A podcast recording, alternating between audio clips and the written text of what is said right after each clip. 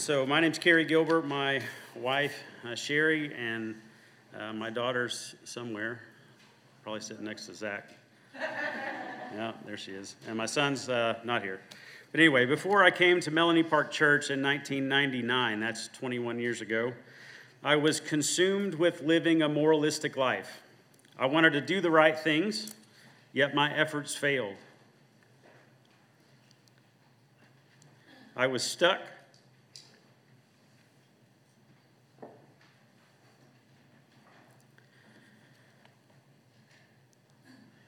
I was stuck in the rationalization of my sinful patterns of lust and pornography.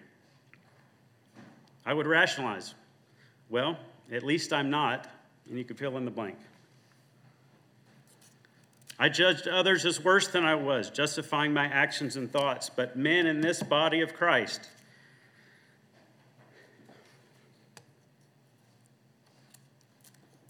came alongside me challenged me, pushed me into the scriptures.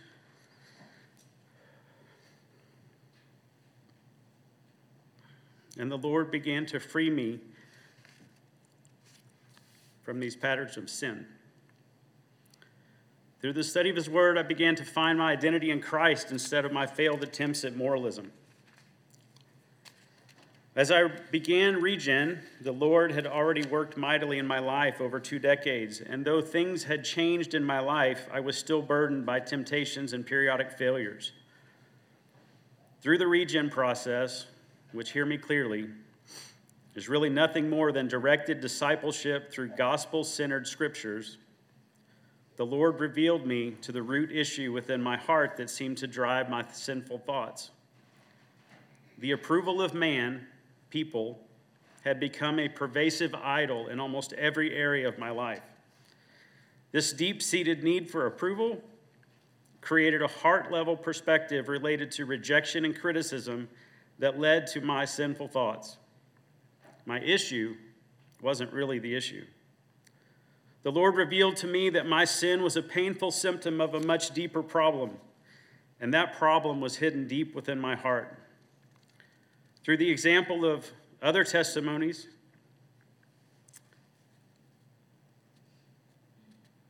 this was easier at my kitchen table. Through the example of other testimonies, the careful support of friends and mentors, the security and love of our Regen men's group, the Lord created a safe place for discussion of these hard issues through vulnerability and confession. And I too, Scott, learned that I'm not terminally unique. Because of Christ's work in my heart, I realize that my true identity rests in Him alone. There is nothing good that exists in me apart from Christ. Romans 17, 8, 7, 18, sorry, Romans 7, 18 says, For I know that nothing good dwells in me, that is in my flesh. For the willing is present in me, but the doing of good is not. And though I accepted Christ's gift of salvation, in 1981. My challenge has been the daily surrender to His will for my life. Because of Christ's work in my heart, I have embraced my identity as a loved, chosen, accepted heir who has been set apart for the good works prepared beforehand. I am not finished. Rather, Christ is not finished with me. He continues to show me that daily surrendering to His will through the urging of His Holy Spirit empowers me to love people as they need to be loved, specifically Sherry, Kate, and Corin. Thank you.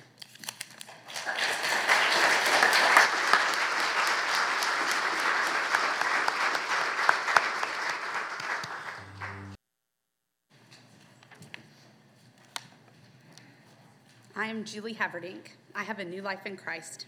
I'm recovering from pride, control, and the approval of man. Prior to Regen, I was always busy, helping and doing in an effort to avoid feeling and dealing with my emotions. I would find my worth in my work and performance as a wife and a mom. my view of myself was determined by how others responded to me. If my kids were happy and successful, then I was a good mom. When my kids were experiencing difficulty or were upset at me, I felt like a failure. Our marriage was struggling. I was hurt and resentful, walking on eggshells around my husband in an effort to control his emotions and behavior. In desperation, I began meeting with Lisa Huddleston, who had walked a very similar road in her marriage. She lovingly listened, encouraged, and challenged me. During this time, God began doing a work in my heart. When we were asked to be a part of the pilot group for regeneration, our marriage was at a breaking point. Even though I was confident we needed to say yes, I was so scared. I knew that God was going to break down the walls that I built in my heart and reveal the deep areas of my heart which were hidden from others, areas that even I was unaware of. The first step in Regen is to admit that we are powerless over addictions, brokenness, and sinful patterns. In our own power, our life is unmanageable. Romans 7:18 says, "For I know that nothing good dwells in me, that is in my flesh. For I have the desire to do what is right, but not the ability to carry it out." My desire is to be a good wife and mom, but I was attempting to carry out these desires in my own strength. I was working so hard to fix the brokenness in myself, Michael, and my kids that I was controlling, critical, and prideful. Our actions indicate our faith, and my actions revealed a lack of faith and a lack of trust in Christ. Psalm 103, 2 through 5 states, Bless the Lord, O my soul, and forget not all his benefits, who forgives all your iniquity who heals all your diseases, who redeems your life from the pit, who crowns you with steadfast love and mercy, who satisfies you with good, so that your youth is renewed like the eagles. This verse reminds me that it is God who is in control. He forgives, He heals, He redeems, He crowns me with love and mercy, and He satisfies me. I was challenged to look at my marriage and my family and ask Do I trust that God is good? Do I trust that His plans, His ways, and His timing are better than mine. I was also challenged to look at my own relationship with Christ and ask, What is satisfying me? Am I looking to know and love God, or do I just want Him to fix my circumstances? Working through the inventory process revealed the depth of my sin, but it also reassured me of God's great love. God knows everything. He's not surprised, disappointed, or frustrated with me. He relentlessly pursued me and loves me so much that he sent his son to die for me. God has been so gracious to me, but I have not always been gracious with myself or others. When I consider the abundant love, forgiveness, and grace that God has shown to me, how can I not be loving, forgiving, and gracious to those who have hurt me? Peace is not the absence of problems, peace is the presence of Jesus. Many of the situations in my family and my marriage have not changed, but Christ has changed me. I am quicker to recognize my sinful patterns. I've learned to abide in Him, spending time in His Word, surrendering control to Him, and resting in His promises. I'm finding my identity and worth in Christ, not those around me. I've seen the value of vulnerability and community. I am desperately dependent on Him sometimes moment to moment, and I'm relying on the power of the Holy Spirit in me. As I trust Christ more, I'm experiencing his comfort, guidance, peace, satisfaction, strength, and joy. 2 Corinthians 12, 9 through 10 says, My grace is sufficient for you, for my power is made perfect in weakness. I'm content with weaknesses, insults, hardships, persecutions, and calamities, for when I am weak, then I am strong. My weaknesses keep me dependent on God, and God is using me despite my weaknesses to bring Him glory. God's grace gives peace and contentment beyond my circumstances. If I could encourage you with one thing, I would say that even though we are all broken people, we are fully known and deeply loved by God. God is in the business of changing hearts, He's changed mine. When love is difficult,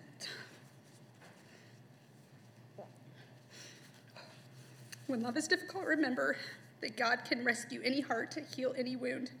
I now realize that my job is to remain humble and teachable as I faithfully trust Christ, obey his word, and love others. I am Julie Haverdink, and I have a new life in Christ. I'm recovering from pride, control, and the approval of man, and I strive to surrender, trust, and daily depend on him.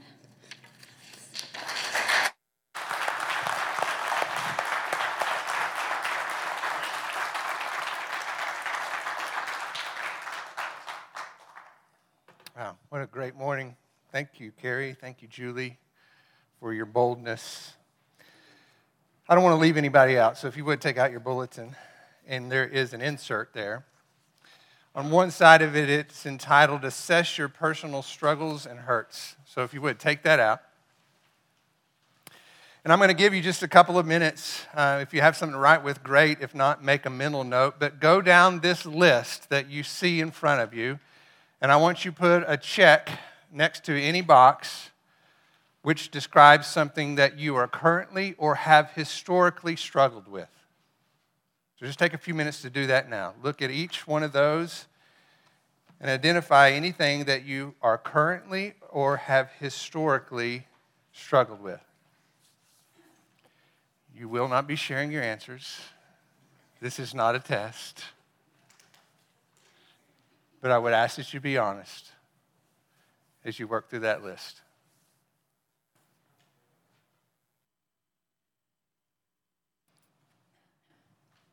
So you may not have had time to work through everything on the list, but let me just ask you this.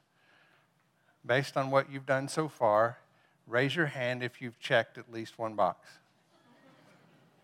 Okay. Keep your hands up. If your hand is not raised, please check the box pride and then raise your hand. Okay, you can put your hands down. So, based on the feedback, it's obvious that we've all got issues. I remember when I did this exercise the first time at Watermark Church among a group of uh, people that attended a conference there, and I remember just kind of going through the list. I think the list was actually a little bit longer, and I remember checking boxes, and I remember thinking in the back of my head, okay, is there a quota on how many boxes you can check before you're disqualified to be a pastor? I mean, it's a little unsettling, right? Very humbling when you stop and look at what's on that list. But it's also comforting, isn't it? In some ways, because it reminds us that we all have issues, as you've heard already. No one's terminally unique, we're all in process, no one's arrived. At one level or another, we all, every single person in this room, has hurts, we have habits, and we have hangups. A hurt might be a wrong done to you, something that was hurtful, or it could be a harm that you caused in someone else's life. A habit is an unhealthy, could be a sinful coping strategy that you've employed in your life and routinely go back to in order to cover any painful or difficult situation in your life. A hang up is that annoying obstacle that just keeps showing up at the most inopportune times in your life. It could be a temper that flares, it could be a fear that overwhelms, but it's something that just happens kind of in the where you're blindsided in the midst of everyday life. Hurts, habits, hang ups. We have all got them, and no one is immune. But here's the good news. And boy, if you don't hear anything else this morning, please hear this. If you're in Christ, even though you have issues in your life, your life does not have to be ruled by any of those issues. Did you hear that? This is important. That's good news. If you belong to Christ, even though you have issues in your life, your life does not have to be ruled by any one of those issues. The biblical basis of that truth, there's many, but one of them is Romans 6 6 that says, We know that our old self was crucified with him in order that the body of sin might be brought to nothing, so that we would no longer be enslaved to sin. John in his gospel tells us that if Christ has set you free, then you are free indeed. And yet, here's the struggle that I have and the difficulty that uh, we face in our world today. There are so many Christians that do not experience the reality of this truth in their life. They've been set free. That's a promise of Scripture, and yet they still live imprisoned. The image that comes to my mind would be like somebody who's sitting in a jail cell, alone, afraid, hungry, while they clutch the key to the door in their hand, but cannot move. I think all too often Christians don't experience freedom because they're locked behind the doors of guilt and shame. They pretend to be okay, But the reality is, those hurts, those habits, those hangups that we've all experienced, we all admitted to that, they oftentimes create wounds in our life. And those wounds are hurtful.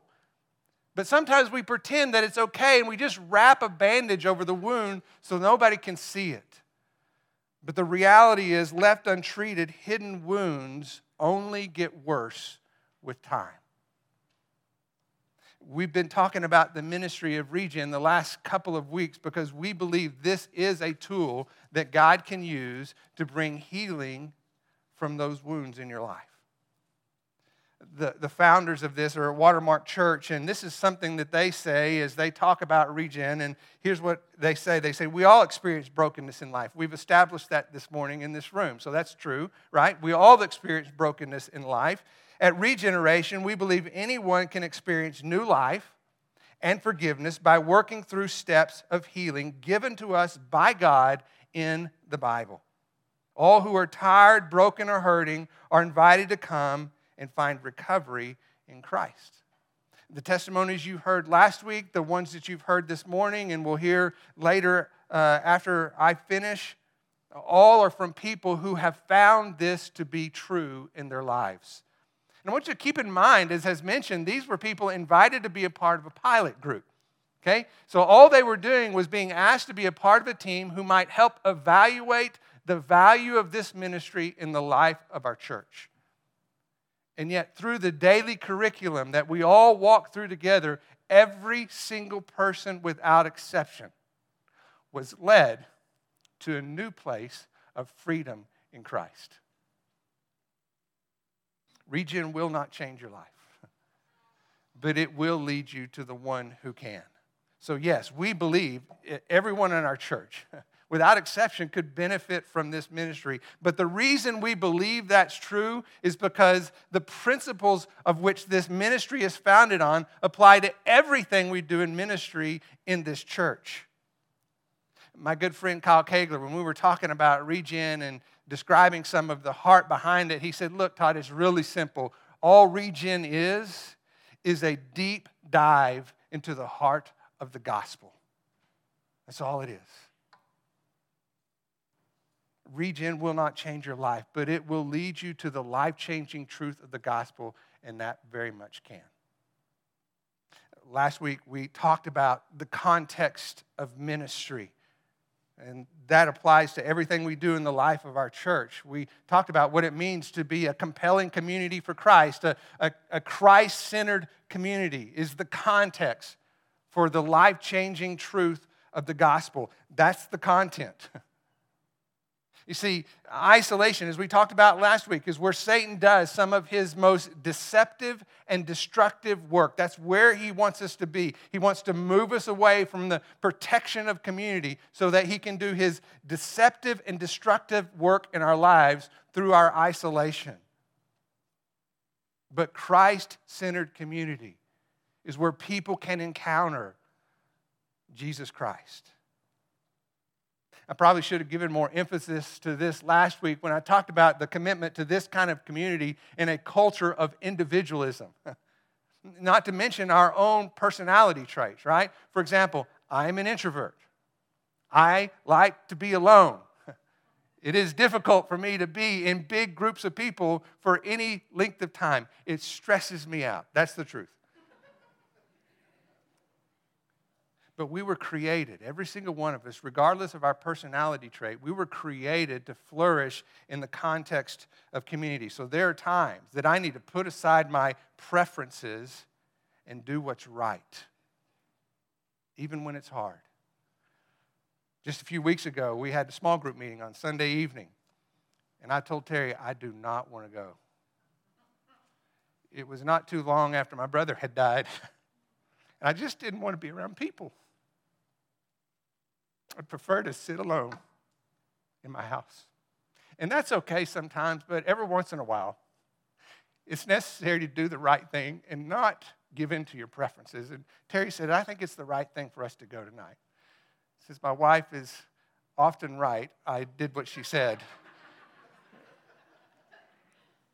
and I want you to know when I showed up to our group that night, I was honest and I said, I just need to tell you, I really don't want to be here. This is really hard for me. And they met me with such grace and compassion.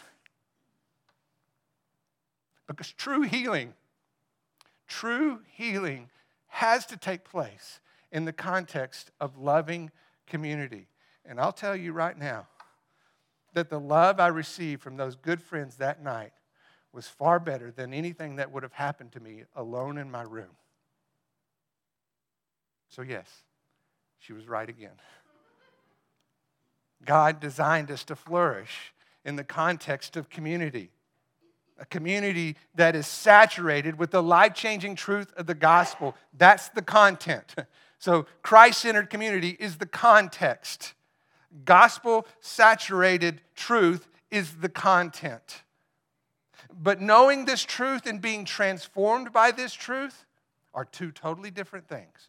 Because we grow up in the Bible Belt, and I bet every single person in this room could articulate the gospel pretty well.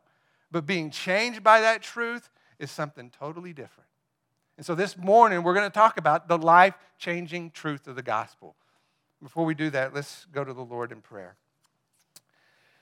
Father, as we do come before you this morning, we want to do so humbly. We want to do so with a teachable heart, vulnerable lives knowing that we can hide all we want to, but the truth of the matter is we never hide from you. And that's a good thing because you are good and gracious. You are especially kind to those who are in hard places. A broken reed or a, a, a soft reed you will not break. And so, Lord, we just come to you in places of vulnerability, and we ask that you do a redeeming work in our hearts through the life changing truth of the gospel. Help us see that more clearly this morning. Pray this in your name. Amen. So, if you want to, go ahead and turn to Matthew chapter 4. Matthew chapter 4. And here's how I want to do this this morning. Obviously, if we're going to talk about the life changing truth of the gospel, we could spend all of the fall unpacking that, right? And so this morning, I'm just going to skip on some of the highlights, and I want to highlight four of those truths. You see them in your bulletin that I think are really important to the life changing truth of the gospel. They include a new people, a new path, a new power, and a new freedom. The first thing I want to do is listen to how Matthew describes the gospel ministry of Jesus in Matthew chapter 4, verse 23. Matthew speaking, talking to, about the life and ministry of Jesus, says, And he, Jesus, went through all of Galilee, teaching in their synagogues and proclaiming, here it is, the gospel of the kingdom, and healing every disease and every affliction among the people. This kingdom theme, if you look at the Gospel of Matthew, is prominent throughout this gospel. It has roots in the Jewish expectation of a, of a messianic kingdom, a kingdom established by the promised Messiah. And that kingdom will include a new people who are set apart to accomplish God's intent in the world. And Jesus is proclaiming, as, as Matthew is saying, he is going about in every city and all the synagogues, and he's proclaiming that the promise of that kingdom has arrived. And notice how that message is attached to his miracles. Because along with the announcement, it goes on and says, And he healed every disease and every affliction among the people. So, what's happening here is that Jesus is demonstrating his power to rule in this promised kingdom. In other words, the kingdom has arrived, and it exists under the righteous rule of Christ. So, for anyone to enter into this promised kingdom, they do so by putting their faith and trust in Christ. They must recognize their own need for healing through His gracious forgiveness. And having been reconciled to God through Christ, then they then become ministers of reconciliation. That's their purpose in the world. We see uh, Paul talk about that in 2 Corinthians chapter 5, verse 18, where he says, All this is from God who through Christ reconciled us to himself and gave us the ministry of reconciliation. That is, in Christ. God was reconciling the world to himself, not counting their trespasses against them, and entrusting to us the ministry of reconciliation. Therefore, we are ambassadors for Christ. We belong to another kingdom, but we have been sent in this world to represent that kingdom. So that God, making his appeal through us, we implore you on behalf of Christ, be reconciled to God. So, this life changing truth of the gospel includes a new people, a people who belong to God through faith in Jesus Christ having been set apart for this divinely ordained purpose to be ministers of reconciliation in the world. But that purpose can only be fulfilled if we walk a new path, if our lives are distinctive from the world that is around us. Look at Acts chapter 14. Acts chapter 14. In verse 15. Paul speaking says, Men, why are you doing these things? We are also men of like nature with you, and we bring you good news that you should turn from these vain things to a living God who made the heaven and the earth and the sea and all that is in it. We bring you good news. We bring you the gospel that you should turn from these vain things. Now, in the context, the people are is so impressed with Paul and Barnabas and the miracles that they are performing that they are wanting to offer sacrifices to them as they would to one of their pagan gods. In fact, they're saying that Barnabas must be Zeus and that Paul must be Hermes. But Paul is speaking to them and he says, No, no, no, you've got it all wrong. You need to understand that Christians don't continue in their old way of life, they walk a new path. We don't worship false idols. We worship the one true living God. In fact, Paul tells them, You should turn from vain things and you should put your trust in this one true living God. See, this is an important part of the gospel message being willing to walk a new path. The word vain here describes a, a fruitless path, it's an, it's an empty pursuit. And so Paul is saying that the, the gospel requires us to move in a new direction. You see, the path you pursue is ultimately the one you believe will bring fulfillment in your life. So, if you think that money will bring you happiness, that is a path that you're going to pursue. If you're trying to find life in a relationship, that is a path that you're going to pursue. But if there's any path that you take that does not lead you to Jesus, it will be an empty pursuit. It will be full of vain things. But this new path is not something that we can do in our own power. Turn to 1 Thessalonians chapter 1. We looked at this verse when we went through 1 Thessalonians in the spring. And Paul, when he begins writing this letter to the Thessalonians, says, beginning in verse 4 of chapter 1, for we know, brothers, loved by God, that He has chosen you because our gospel, there it is, because our gospel came to you, not only in word, but also in power and in the Holy Spirit and with full conviction. The gospel introduces us to a new people who choose to walk down a new path according to a new power. The gospel includes the promise of the power that is found through the Holy Spirit. And Jesus describes it this way when he's talking to his disciples, and he wants them to understand the, the power of the Holy Spirit. He says in verse 26 of chapter 14, he says, But the Helper, the Holy Spirit, whom the Father will send in my name, he will teach you all things and bring to your remembrance all that I have said to you. So here Jesus is describing the, the powerful work of the Spirit in the life of the believer, and he says there's two things that are important. One is that it will teach you, it will reveal things to you. The second is that he will remind you. Now, I don't know about you, but I know in my life, the Spirit does a whole lot more teaching and or reminding than he does revealing. because here's the reality I don't have any trouble learning new things. I struggle to apply what I already know to be true. I need the ministry of the reminding work of the Spirit in my life every single day. And that's especially true during difficult seasons of life. Because again, I don't know about you, but in those seasons, I often lose sight of the truths that I once held to so closely. And I need to be reminded of those truths. That's why we needed to show up at small group that night, is because I needed to be reminded of the truths in the midst of my grief and despair.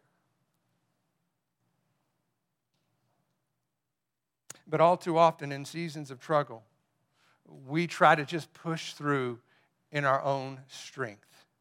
Earlier, I talked about sitting in that jail cell where you're alone, you're afraid, you're hungry, and yet you're holding the key to your escape. It just doesn't make a lot of sense, but yet that's how many Christians live the life that they have in our world today when Christ has made them free.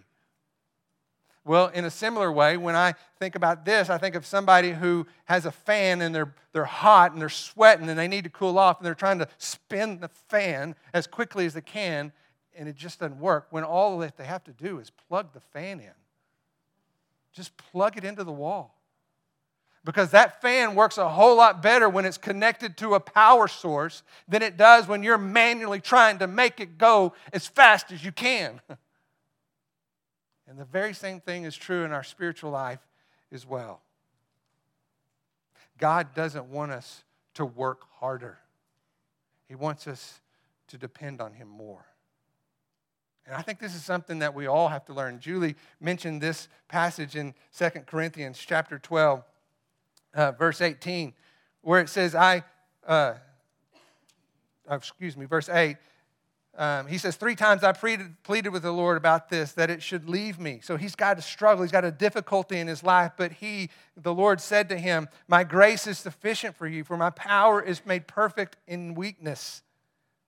Therefore, Paul goes on to say, I will rather boast more gladly in my weaknesses, so that the power of Christ might rest upon me. For the sake of Christ, then, I am content with my weaknesses insults, hardships, persecutions, calamities, for when I'm weak, then I'm strong. The greater our dependence upon the Lord, the greater his power in us. His power is perfected in our weakness, not in our strength. It happens most often in the midst of our struggle when we come to the end of ourselves where we have nowhere else to turn but Him. That's when we find that power most evidently at work in our lives, relying on His power to, to lead us into a new freedom. Galatians chapter 5, verse 1 says, For freedom Christ has set us free. Stand firm, therefore, and do not submit again to a yoke of slavery. The life changing truth of the gospel includes a new people who walk down a new path according to a, a, new power that ultimately leads to a new freedom. Paul says later in Galatians 5 if we walk by the Spirit, we will not carry out the desires of the flesh. That's the new freedom promised by the gospel, made possible because when you have died to Christ, you are no longer enslaved to sin. As we established in the beginning, yeah, we've all got issues. But the good news of the gospel says that your life is no longer ruled by any of those issues.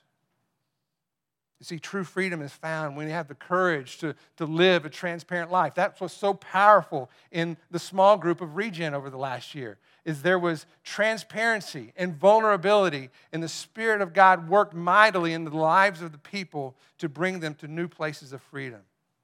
See, we need to come to a place where we love the truth more than we fear the pain. Somewhere along the way, we have to decide to no longer hide in guilt and shame. 1 John 1 7 through 9 says, If we walk in the light, as he is in the light, then we have fellowship with one another. And the blood of his son Jesus cleanses us from all sin. Now, if we say we have no sin, if we go down that checklist and you don't have any boxes checked, well, here's the reality you're deceiving yourself. And the truth is not in you. But if you confess your sin, God is faithful and just to forgive your sin and to cleanse you from all unrighteousness. See, God wants us to flourish. He wants us to flourish in the context of a Christ centered community that is saturated with the life changing truth of the gospel. He wants us to thrive within the context of a, of a new people who are mutually committed to walking down a new path, according to a shared power of the Holy Spirit that indwells each and every one of us and leads us into new places of freedom. And we pray that this becomes increasingly true of the life and ministry of this church family. And so, with that being said, I'm going to invite my sweet bride to come up and share her story of transformation as we finish up this morning. So, Terry?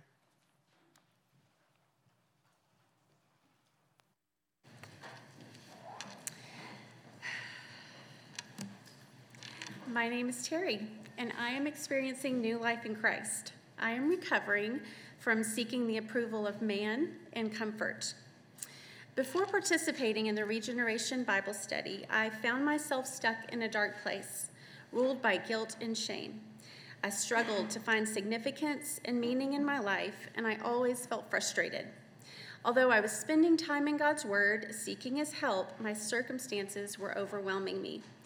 Todd and I had been praying about some life decisions and were convinced that God was calling me to do the hardest thing I could think of. I could not imagine how I would ever do it. I began walking the road of obedience, following God's leading, expecting things to smooth out. I thought God would change me so that I would have all that I needed to do this work that He had me in the middle of, that I would have all the patience and ability to carry out this plan of His but it didn't happen. I was irritable, impatient, quick to anger. I was failing at daily life, and it wasn't long before anxiety, guilt, and shame were ruling my thought life. After taking a hard look at my past experiences and hurts while working through Regen, I realized that for most of my life, I've cared too much about what others think of me. This has been so much a part of who I am and how I act that I didn't even know it. Everyone's opinions were ruling me and motivating me to act and respond in ways to maintain approval. Through Regen, I learned that this is a worship problem. I was placing more worth on the approval of man than God. Another idol that God revealed in my life was comfort. I would describe this as things going well. I was looking for my circumstances to change, and when they didn't, and when I couldn't change my behavior in those circumstances, I found myself in deep despair. God showed me that I was working to manage my sin instead of trusting Him. Step one in regen is admit you're powerless over your sin. Romans 7:18 says, "For I know that nothing good dwells in me, that is in my flesh." For I have the desire to do good, but not the ability to carry it out. You see, God never intended for me to bear the burden of managing my sin. He managed my sin. He took care of that on the cross. But somewhere along the way, I had lost sight of this. I had I didn't realize I was walking around in death clothes. Todd spoke of death clothes when he taught on Lazarus a few weeks ago. Death clothes are unhealthy, sinful habits and ways of responding to life that we've formed over the years from our experiences. Those clothes are a heavy yoke of slavery and are not from God. Seeking the approval of man and comfortable circumstances were sinful habits that I was covered up in, not to mention guilt and shame. And God was doing his holy work of stripping them off. A couple of verses in the Bible that talk about freedom are in Galatians. Chapter 5, verse 1 says, It was for freedom that Christ set you free. And then Paul continues in verse 13 saying, For you were called to freedom. I used to read these verses and think, I wonder what that feels like. And now he is showing me. God is teaching me that He desires my relationship with Him, not my inadequate efforts to fix my behavior. I began to have quiet times with my Heavenly Father, not for Him or for things to go smoothly. I began to read Scripture, not to apply it as a fix, but to hear it as a love letter to me. I began to find my satisfaction and peace, not in things going well for me, but in Him. He is enough. Being satisfied in Him is where true freedom is found. Because of Christ's work, I am no longer working to control my sin. I can recognize when I'm longing for the approval of man or for my circumstances to look differently. But now I go to God with those thoughts in dependence and in relationship. So today, I am living more freely than ever before. It's not because of an absence of struggle, it's an absence of enslavement. You see, my circumstances are still hard, but I am not the same. God changed me. I am walking in freedom, trusting God in the difficult times, and continuing every day to keep Him as the only idol in my heart. Galatians 5:1 says, "It was for freedom that Christ set you free. Therefore, keep standing firm and do not be subject again to a yoke of slavery." My name is Terry, and I am experiencing new life in Christ. I'm recovering from seeking the approval of man and comfort.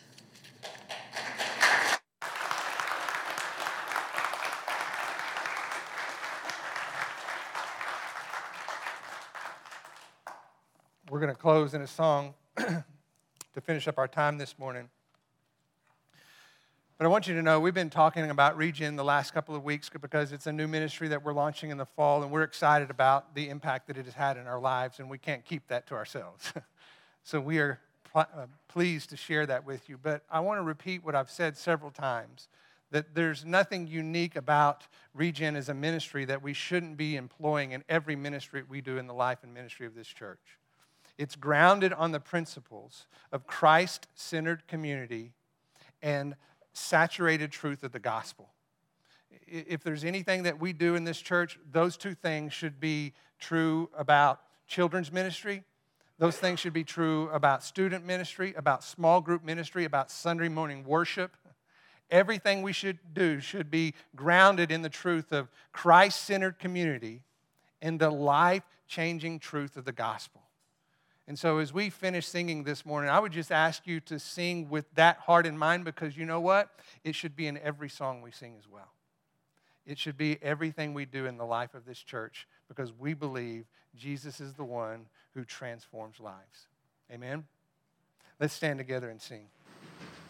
So, let me just tell you this morning that if you have been here for 20 plus years, two weeks, or this is your first morning, you are all being invited to dive deep into the life changing truth of the gospel. And we want to do that together as a Christ centered community. And we want to see lives continue to be transformed and experiencing new freedoms because of all that has been made possible through Him. Man, does our world need that truth right now? Absolutely. Then let's start right here. And then let's go be ambassadors for Christ in the world in which He's called us, set apart as His people to carry out His work as ministers of reconciliation. Amen? Lord, thank you so much for the time this morning. Thank you for those incredible testimonies of truth and change. You are still in the business of changing lives, even lives of people who know you who may not have yet experienced the fullness of what you have been made possible through you. And so, Lord, help us to increasingly grow. You knew when you told us that you would send your spirit to not just reveal new things, but to remind us of old things. And boy, it's the reminding that we really need, Lord. So, would you keep reminding us and keep drawing us closer to you as we put our faith and trust in the one true living God? And we pray this in His name. Amen. Thank you. Have a great day.